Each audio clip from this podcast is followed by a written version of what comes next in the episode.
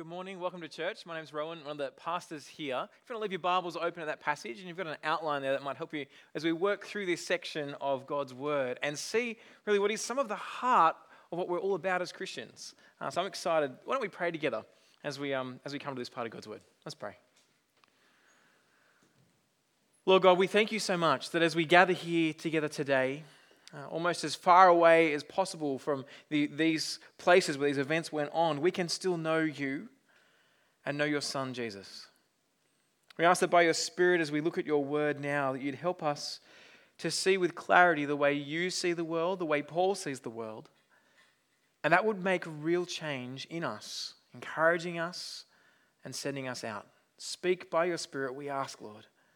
Amen. It was December 2011 uh, that we left Australia as a family of five and a half people. Amy was half a person, not quite out, full person, but you know, not out in the world yet. Uh, we left the airport in Sydney, and I remember packing up all of our stuff.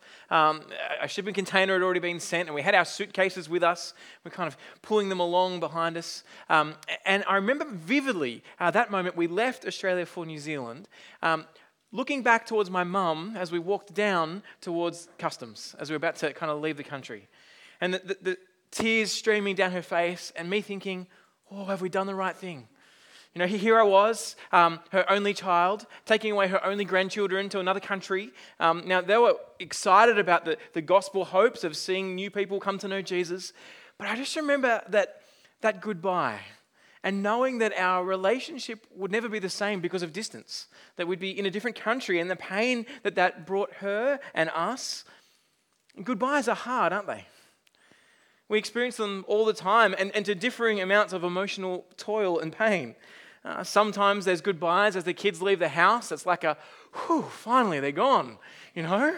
Uh, other times, that's kind of like, oh, what, how will they be? I remember the first time our, our girls walked to school on their own and you're like, okay, bye. They're like, bye, bye. You know, down the driveway, bye, dad, love you. You know, it's like, man, this goodbye is going on forever. But you start to wonder, have I done enough? Have I prepped them for this walk to school? Will they get here safely? Have I said, be careful crossing roads enough? Did, did I help them? Uh, is it too early? And all these things go over our minds as we think about goodbyes and leaving people, and people leaving and leaving them a legacy. As we get to Acts 20, the Apostle Paul takes a moment to say goodbye. You heard it as Mana read the passage together. He's saying goodbye to these people that had become Christians, that had left behind their idols and, and come to recognize the true and living God in the city of Ephesus. And he takes a moment in this passage to, to say goodbye, and Luke records it for us because we get at the center of this passage really some of the heart of Christianity.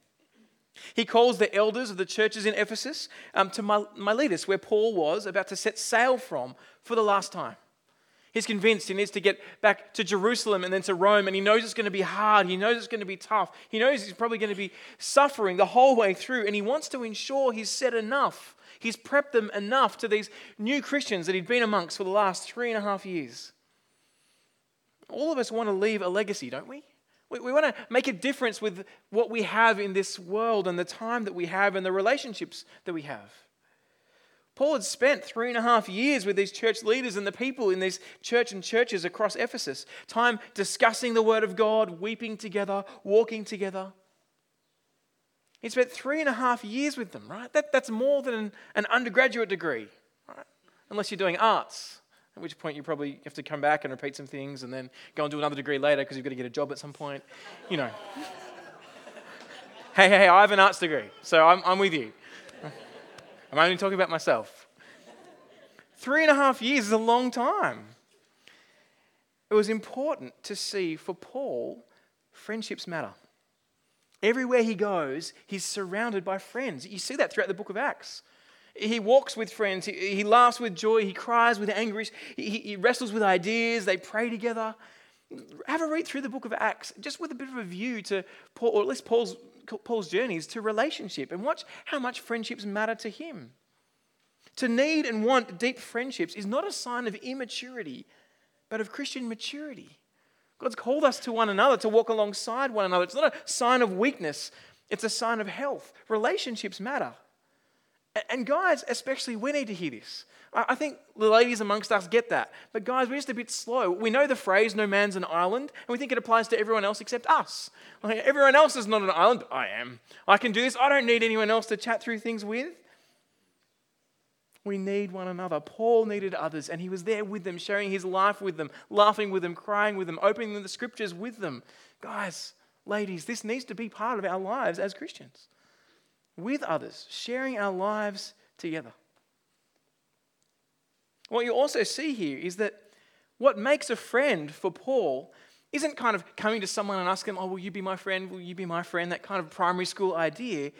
It's not kneeling before someone else and asking them to be your friend, but kneeling before the God of the universe, dependent on Him, living together for Him, having that common purpose of seeing the news of Jesus going out, being captivated by the same God, and seeing yourself through His eyes. That's what makes deep friendship. One of the greatest joys of life is sharing it with good friends. Paul in Philippians says, I have you in my heart, as he writes to the friends there. I remember you with great joy. And that's what makes this goodbye here so hard. But as Paul says goodbye to these leaders, he says goodbye for good until Jesus' return. As he goes, he won't be totally alone. A few will go with him. But in this section, Luke records something that for Paul was more important than these friendships staying together at this time. It was greater than the great good of friends. Now, we say goodbye to friends often uh, for many reasons today. Uh, we, we, get a new job in a new city. We think about, oh, I want to move for a better lifestyle. It'll be better. I'll move further away and get a bigger house, a bigger block, a better opportunity.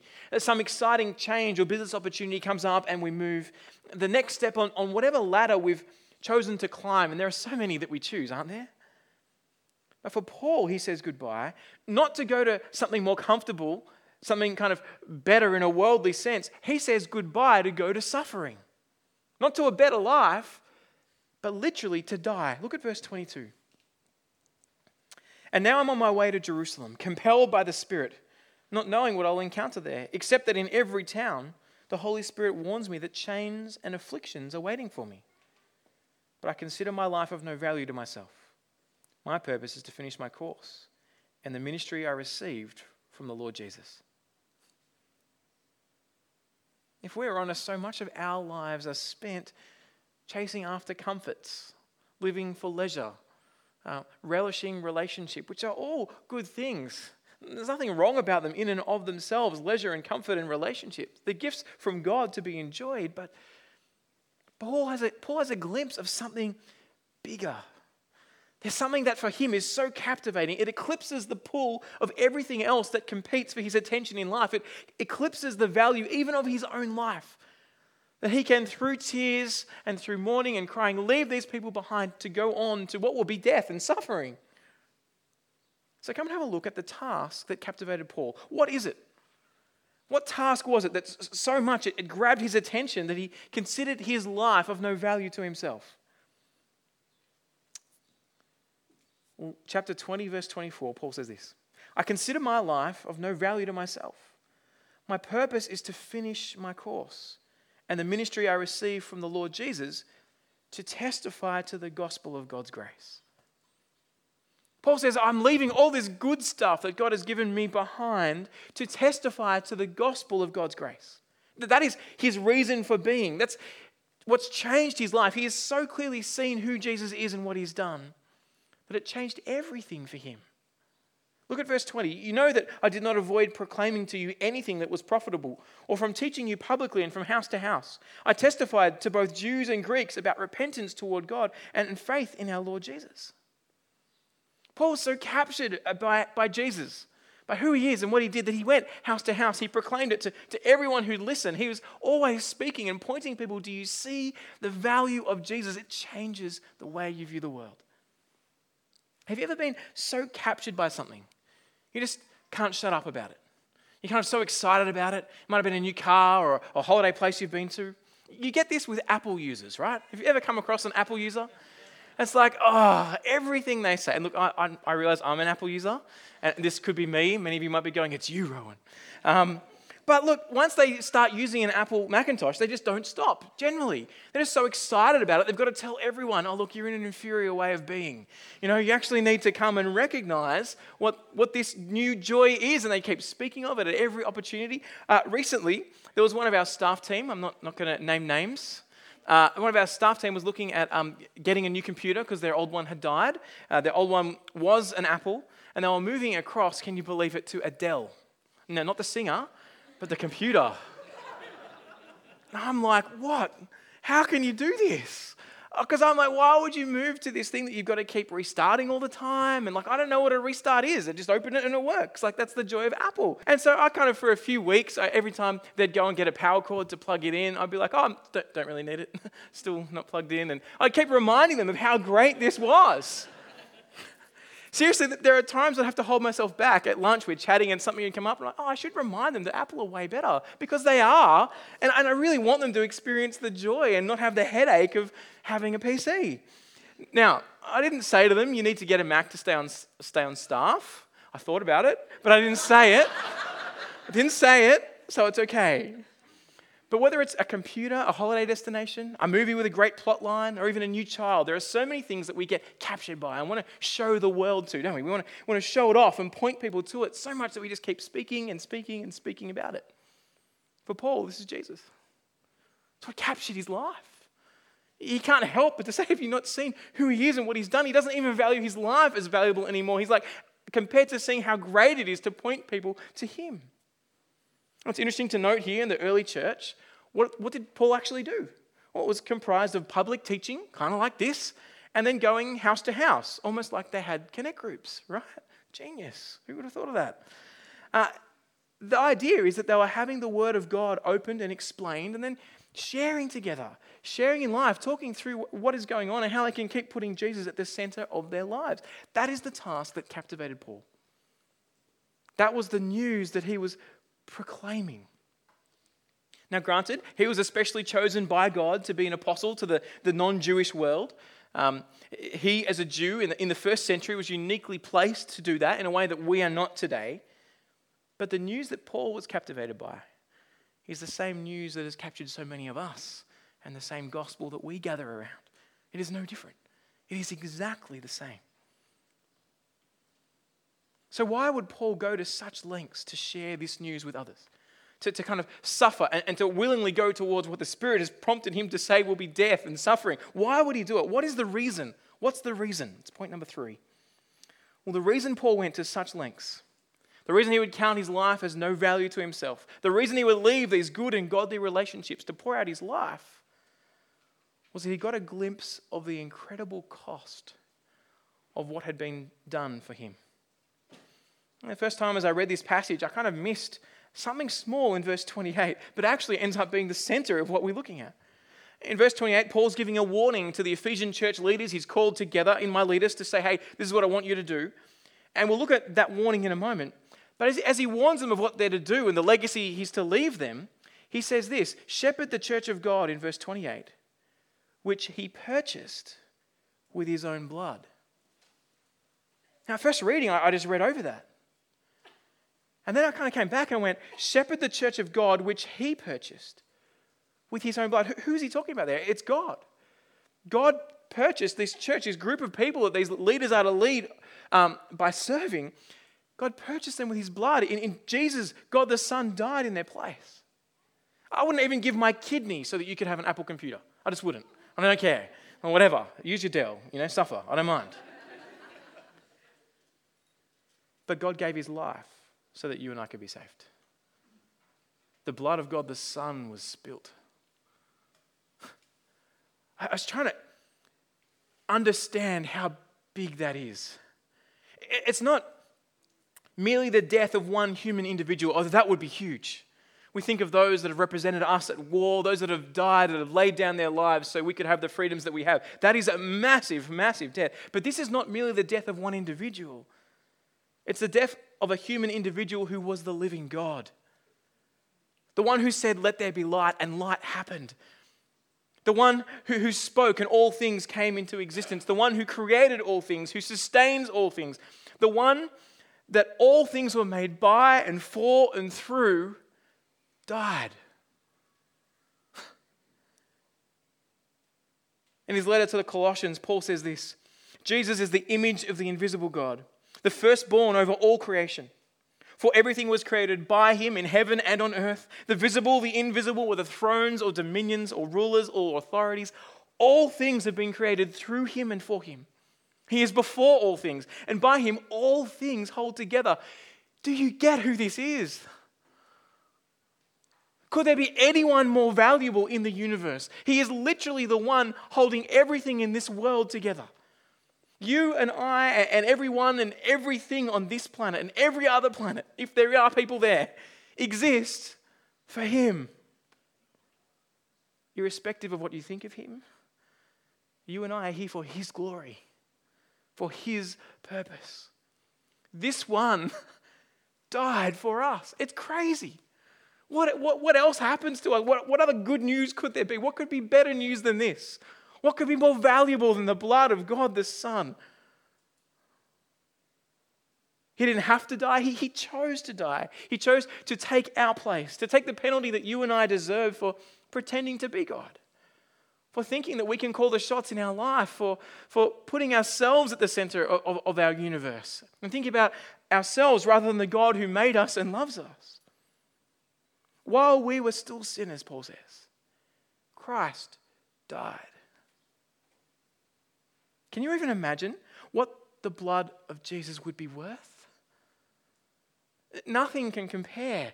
Nothing can compete. Literally, any other thing that you come up with, He made and is sovereign over and is for Him.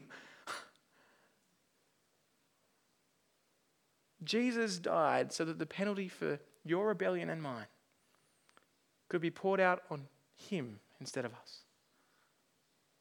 For Paul, that so captured him and put everything else in perspective that it changed the way he thought about what he does with his life and how he does it and what he does with his time and the way he thinks about relationships and all the good gifts God has given him. That reality that the blood of God the Son paid for his salvation meant Paul could see that no suffering was too painful, no sacrifice too costly because he'd seen the greatness of the cost that brought him freedom and recognized its infinite worth. Friends, let me ask you this morning have you seen the greatness of the sacrifice Jesus made for you? Has that captured your life?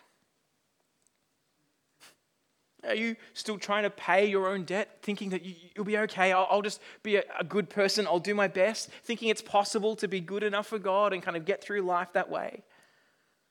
I want to plead with you today. My debt and yours is so large that it took the unimaginable death of God the Son to pay for. Do you see that?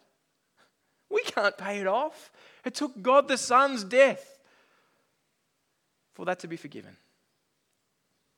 I'm thinking over this this week. It really had two reactions in me. Number one, it helped me to realize afresh just how broken and sinful and rebellious I am, how far gone I am. So much so that to pay my debt requires God the Son to die. I so often underestimate my sin. But secondly, it re- made me realize how much God has loved me. Because of nothing I've done while I was still a sinner, because I turned my back on Him, He still loved me and poured out His life for me and died my death so that my future might be secure. I find myself so often carried in the ebbs and flows of life. I'm sure you do too. Sometimes excited by what's going on and the blessings and the joys and the happinesses. And other times the frustrations and hardships, as comparatively small as they are to people in, in uh, others around the world, they seem to capture my attention and I become just focused on my nose and forget what's in front of me in the Word of God. The reality that changed the universe. God the Son died that image, that, that picture, that news of who Jesus is and what he has done, captivated Paul so much that he could say, I consider my life of no value compared to the blood of Jesus shed for me. What, what could I give? What could I offer that could in any way compare to what he has given me? So, Paul, captured by this message and saying, Look at what he's done, withholds nothing and uses whatever he's been given to live for Jesus and to point others for Jesus. Now, I hear that and I'm like, wow, that's great for Paul. I kind of think that's good and he gets it. But that's hard. What, what gives him so much confidence? I feel like in life, yes, I'm convinced Jesus died and rose again, but so easily the things of this world pull me and suck me back into other ways of thinking. What gives Paul such confidence? We'll have a look at his confidence. That's point number four, something like that. Verse 32. He says to these Ephesian leaders, And now I commit you to God and to the word of his grace, which is able to build you up and to give you an inheritance among all who are sanctified. His confidence comes from the word of God, it comes from God himself. It's not like, yes, I think I'm a good enough evangelist or a good enough preacher or a faithful enough Christian that that's given me confidence to keep going out. No, he wants to leave a legacy for the Ephesian churches and their leaders that they might stand firm in the same hope he has, and that is in what God has said and done. It literally comes from the Word of God. That's what he's been proclaiming publicly and from house to house for three and a half years in Ephesus. This is what's emboldened him God's Spirit through the Word to go, look, Jesus really lived and died. Verse 27 I did not avoid declaring to you the whole plan of God. That's what Paul's doing, proclaiming to these leaders and the church in Ephesus the whole plan of God. Now, if you think that my sermons at EV long, you should check out what happens at the start of, of chapter 20. In verse 7, Paul was preaching to these people there, and it's come to midnight, and he's still going.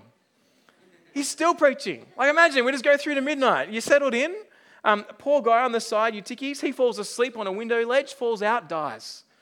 See, preaching's an extreme sport. Coming to church is an extreme sport, literally. And even more so today because Paul actually healed him. He came back to life, and everyone's like, wow, and he goes back and then preaches till dawn. I can't do that. Your lives are on the edge. You need to know that, so stay awake. Have some Berocca. But you get the importance for Paul of the whole counsel of God. It's what he gave his life to. It's what Luke records happened and went on. To pointing people to the Word, to the God who makes himself known in the Word. It's being reminded about the realities of the blood bought freedom Jesus gives. Fixing our eyes on his Word, on who Jesus is and what he's done, with its full background in the Old Testament understanding that he fulfills this sacrificial system, the coming together of the promises of God at the cross, looking forward to what God promised when he comes back again. All of those things in the Word of God is what builds us up. Did you see that? It is able to build you up and to give you an inheritance among all who are sanctified. When we lose our focus from God and his plans, when our eyes shift to the seemingly insurmountable hurdles in front of us our sin and rebellion, the ebbs and flows of life, trials and troubles, joys and blessings. We need the Word of God to recalibrate our lives. We need one another to speak the Word of God to keep recalibrating our lives. Paul here can leave these friends and church leaders in the knowledge that they are in God's hands because he has given them God's Word. They have God's Word. The same Word that you and I have today. There they see not only the incredible cost of the blood of the Son, but the infinite joy of the inheritance that Jesus' blood bought them. That's why Paul calls them sanctified, holy, washed clean by the blood of Jesus because they've trusted in him that his death was sufficient for them. Paul's confident because of the word of God. But he also then lives out that confidence, and it changes the way he, he acted in his whole time on earth. He didn't just kind of go, oh, I've got to do this and that, and, and it's, it's divorced, the teaching is divorced from his action. You notice that he lived out in his manner the gospel in the way he lived. Look at verse 18.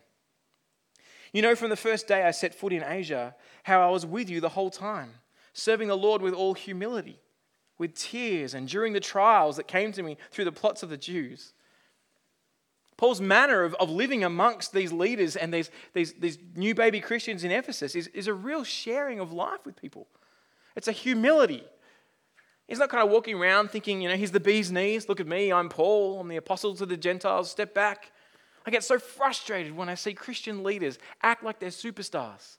I'm like, you idiots. I've just seen it in the US with Hillsong. A pastor that's hanging out with all the popular people and then goes to his head and then goes and sleeps with multiple people and now brings the gospel into disrepute. There's none of that. There should be none of that for our Christian leaders or for Christians. We had to point to Jesus. In 1 Corinthians, Paul says the Greeks use wisdom, the Jews demand signs, but we preach Christ crucified. It's a stumbling block. Christ is the center, and he does it in his manner in a way that is serving Jesus first, humbly, through suffering with tears. Look at verse 33. I've not coveted anyone's silver or gold or clothing. You yourselves know that I worked with my own hands to support myself and those who are with me.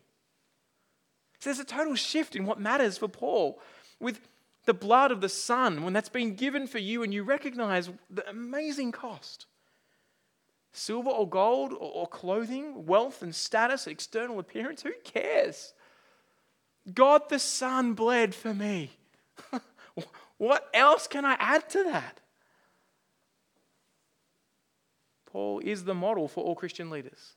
As he models Christ, so Christian leaders ought to model him, and us as Christians ought to think through how we live that out as well. Not just pastors, but our connect group leaders, our kids' church leaders, our youth leaders, for all of us. We need to keep recognizing the cost of God the Son giving up his life. That means recognizing the cost of giving up our own lives. It doesn't even come close. So we serve in humility, loving others, walking alongside others. What cost would be too great for you to give up? Have you ever thought through that? What is stopping you from using the opportunities you've been given in your workplace, in your family, amongst your friends, with the skills and gifts God's given you, whatever way that looks like? What's stopping you from saying, actually, I want to serve God with my all. What, what is something that you're like, no, but I can't give up this or that? Maybe ask God by His Spirit through His word today to put His finger on those areas and help you to say, I give it to you to serve with you. Now, it doesn't mean we all should be pastors and church leaders like Paul, but it does mean we should use the time and gifts and talents we have to proclaim Jesus. But to the leaders Paul is talking to, he leaves these ones with a specific warning. Let's have a look at the warning. Verse 28 Be on guard for yourselves and for all the flock of which the Holy Spirit has appointed you as overseers, to shepherd the church of God, which he purchased with his own blood. You kind of get the, the gravity with which Paul says this to these Ephesian church leaders, don't you? You know, he's saying, I've come, I've preached the gospel. You know the gospel. I've been with you for this amount of time. Now look after them. Don't you go wandering off, flirting with all sorts of things in the world around you.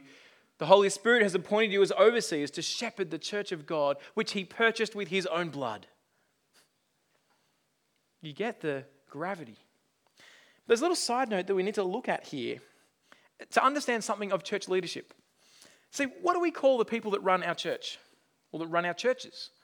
Rowan, Andrew, Lachlan, like, you know, they, have got names. But what, what is the name? Do we talk about pastors? Do we talk about elders, deacons, bishops, ministers? How do we think about that? What does the Bible say? This part of God's word, as a little side note, if you just kind of want a break, you can take a break now. It's kind of a little side note to look at. We'll come back to the main point in a second. But pastors, elders, bishops, ministers are all the same thing. In, in verse 17, Luke tells us that Paul summoned the elders of Ephesus in the church to come to him. He called them elders. Uh, that's, that's this Greek word that you get Presbyterian church from, elder led church from. Um, so he summoned the elders. Uh, but in verse 28, we, we hear that they've been appointed overseers. That word overseers is the same word bishop. So he appointed them as bishops. And that's where we get the word Episcopalian, episkopos is the word for, for overseer. So the Anglican church thinks, oh, we need to have overseers. And so they kind of do church governance that way. And they generally call them ministers or servants, which is another one. But then he tells them to shepherd or pastor the flock. So which one is it? Like, can the real church leadership name stand up? Hebrews says just leaders. You know, you got thinks about Hebrews 5 talks about leaders in the church. The New Testament uses many different words to talk about the office of leading those through the word of God in the congregation of the church.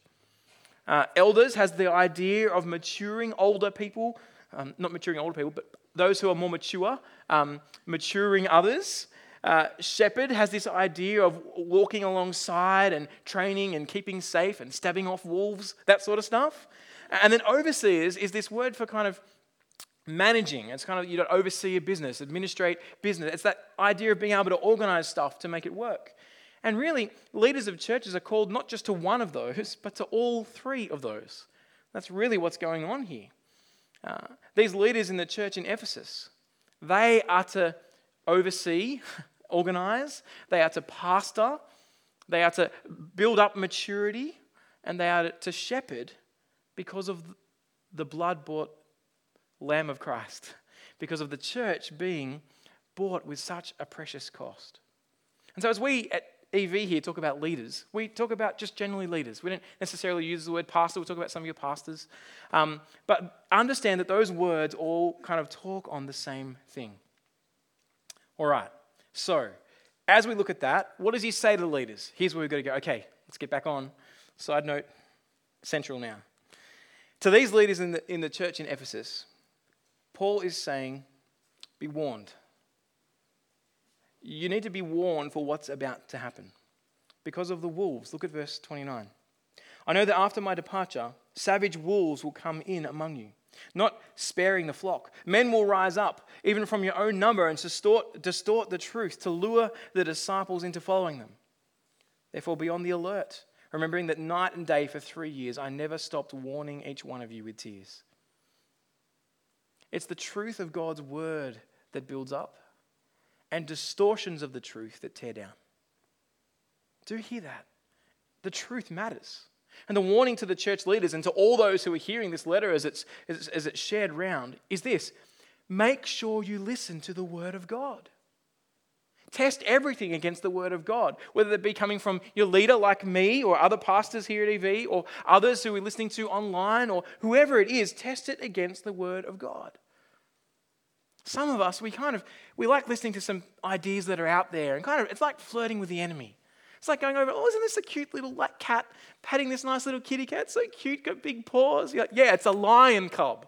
It's going to grow up and eat you. That is what happens when we muck around with the truth. We always think wolves will look scary and vicious. They come in with the intent to, to devour, and everyone will be like, yes, that's very obvious. This teaching definitely wolf like. Get lost. No, no, no. They only look like wolves if you can't recognize what a wolf is, if you can't discern what is different. That's why we spend our time here at EV teaching in the Word of God, helping you to understand the Word of God so you might be equipped to go, ha, wolf, not puppy, baby kitten, lion thing, whatever it is. You know who the most vulnerable sheep are? They're the sheep who think that because the shepherd is a nice person, he must be teaching the truth. If you think all churches are really just okay, we've all got differences, it's all right. They, they do this little emphasis over here and that little emphasis over there, then you're, you're likely to be taken off by anybody that's nice. Now, there are lots of great churches. I'm not saying we're the only church. We're not. That would be a cult. um, but we must test everything against the Word of God. And we must be alert to that. So often we just take in what they say and be like, oh, yes, there's some good here and some good there. We need to be discerning. The ugly truth is that not everyone is on the same page. Now, just because they're different doesn't mean you immediately treat them as a wolf. Ah, you know, you do things differently. You sing hymns, you're a wolf. Or you sing this people, you're a wolf. No, we need to test everything against the word of God. And that's why Paul strongly warns these church leaders because that's part of the role of those in leadership, of leadership of our church as pastors, as connect group leaders, as kids' church teachers. Be discerning. Test against God's word. The most vulnerable sheep are those that are least well taught. Let me say it again. The most vulnerable sheep are those who are the least well taught. Hebrews 5 talks about many of you should have been teachers, but you need milk all over again. Friends, let me encourage you keep coming back to the Word of God. It is there that we see life. Given the cost of Jesus' death, we need to make sure we care for one another. You need to know that all the pastors here at EV, all of your Connect Group leaders deeply care for you. I know for a fact that each of the pastors have lost sleep over you at some point. Concern for how you're going, that you keep trusting in Jesus. Mourning over sadness with you, sadness over sin. We care, we love you, we pray for you. And so we should. Because the Christian life, it's not clinical. It's a shared life. It's, it's, a, it's a life that shares the struggles and the joys. We need to be in one another's lives, in connect groups, meeting together regularly so we can make sure the Word of God keeps bearing fruit in our lives. But again, it's not just the pastors that are called to do that. It is our connect leaders, the differing team leaders that we have, the church, kids church leaders, the youth leaders. These positions are not just jobs, not just positions of responsibility. They all involve leadership of real people for whom God bled and died. So, number one, pray for your leaders. Pray for us that we would keep Jesus central and being captivated by him. And if you are a leader, take that responsibility seriously. That doesn't mean we need to step in and rescue people all the time and overfunction for people and be like, oh, I can help you do this and that. And, but we need to be alongside with people, opening the Word of God. And that costs. It costs time and energy and money and emotion. But Paul leads by example, saying, I consider my life of no value to myself, given the cost of Jesus' blood given the sacrifice of what Jesus has done, I want to pour it out to love and lead you and to see the gospel keep going as I move back to Jerusalem and ideally to Rome. Well, against the pull of culture, against even the pull of friendships, and for the sake of the kingdom, Paul leaves. And what we see is that despite the goodbyes, despite the pain, here in, in this letter and the letters of the New Testament, gospel partnership is what continues. Gospel partnership. It's this real and costly and shared relationship that Paul has with those that he's been around that I think we ought to aim for with one another. It's focused on Jesus. And you get this picture at the end of Acts 20 at the departure lounge of, my, lounge of Miletus. Paul, probably on the beach or somewhere near the boat, saying goodbye as he and the Ephesian elders part for the last time until Jesus returns. Have, have a listen to what is going on here in verse 36. After Paul said this, he knelt down and prayed with all of them. There were many tears shed by everyone. They embraced Paul and kissed him, grieving most of all over his statement that they would never see his face again. And they accompanied him to the ship. Friends, this is gospel partnership. It costs, it's hard, it's real. And it has a focus on the growing kingdom of God and people remaining in that kingdom. And we ought to be people that are called to this gospel partnership with one another for the sake of the spread of the kingdom, using the skills and gifts and time and talents God's given us in whatever ways we can, focused on Jesus, letting the word of God keep shaping us as we remember the blood of Jesus poured out for us. As you consider who God has made you, as you look back over the sins you've committed, the forgiveness you've been offered, the immeasurable vastness of the sacrifice Jesus made, how will you give your life in gospel partnership? Will the sacrifices you make be for you and for me or for the kingdom? Will the choices we make to spend our time and money and energy and emotion be used to see people come to recognize the cost of their salvation and the joy of our inheritance in Jesus? Earlier last year, uh, I watched the movie Just Mercy. Don't know if anyone's seen it. Uh, it it's about a, a, man who's Harvard education who really goes and helps people on death row who've got no good legal support. Uh, and he really has this desire to help these people that are about to die, about to face the chair, to go, actually, we want to at least have a fair trial. And so he sees this great need of these people that really aren't represented well at all and goes, No, I want to spend my life doing it. And he spends all this time chasing after getting these people good uh, representation. He works all sorts of hours, he makes all sorts of sacrifices, and people are like, You got to slow down. He's like, I can't. Death is literally on the line. Friends, for Paul, as he recognizes that Jesus' blood was spilt so that we could be saved, he works with all the energy that he has. He doesn't go, Ah, oh, I need to spend more time resting. He's like, Oh, I need to rest. Yes, it's a good gift, but I live not for me, but for God. I wonder if we would have that same attitude. We'd recognize how precious every person is to God. Every one of you are precious to Him. People paid for by the blood of Jesus.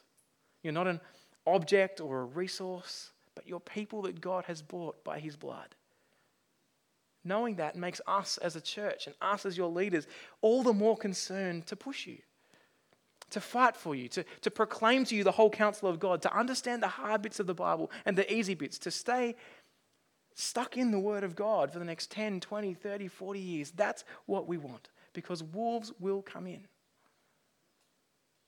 so Paul stands back and says, Recognize the blood of Jesus. And then ends by committing them to God.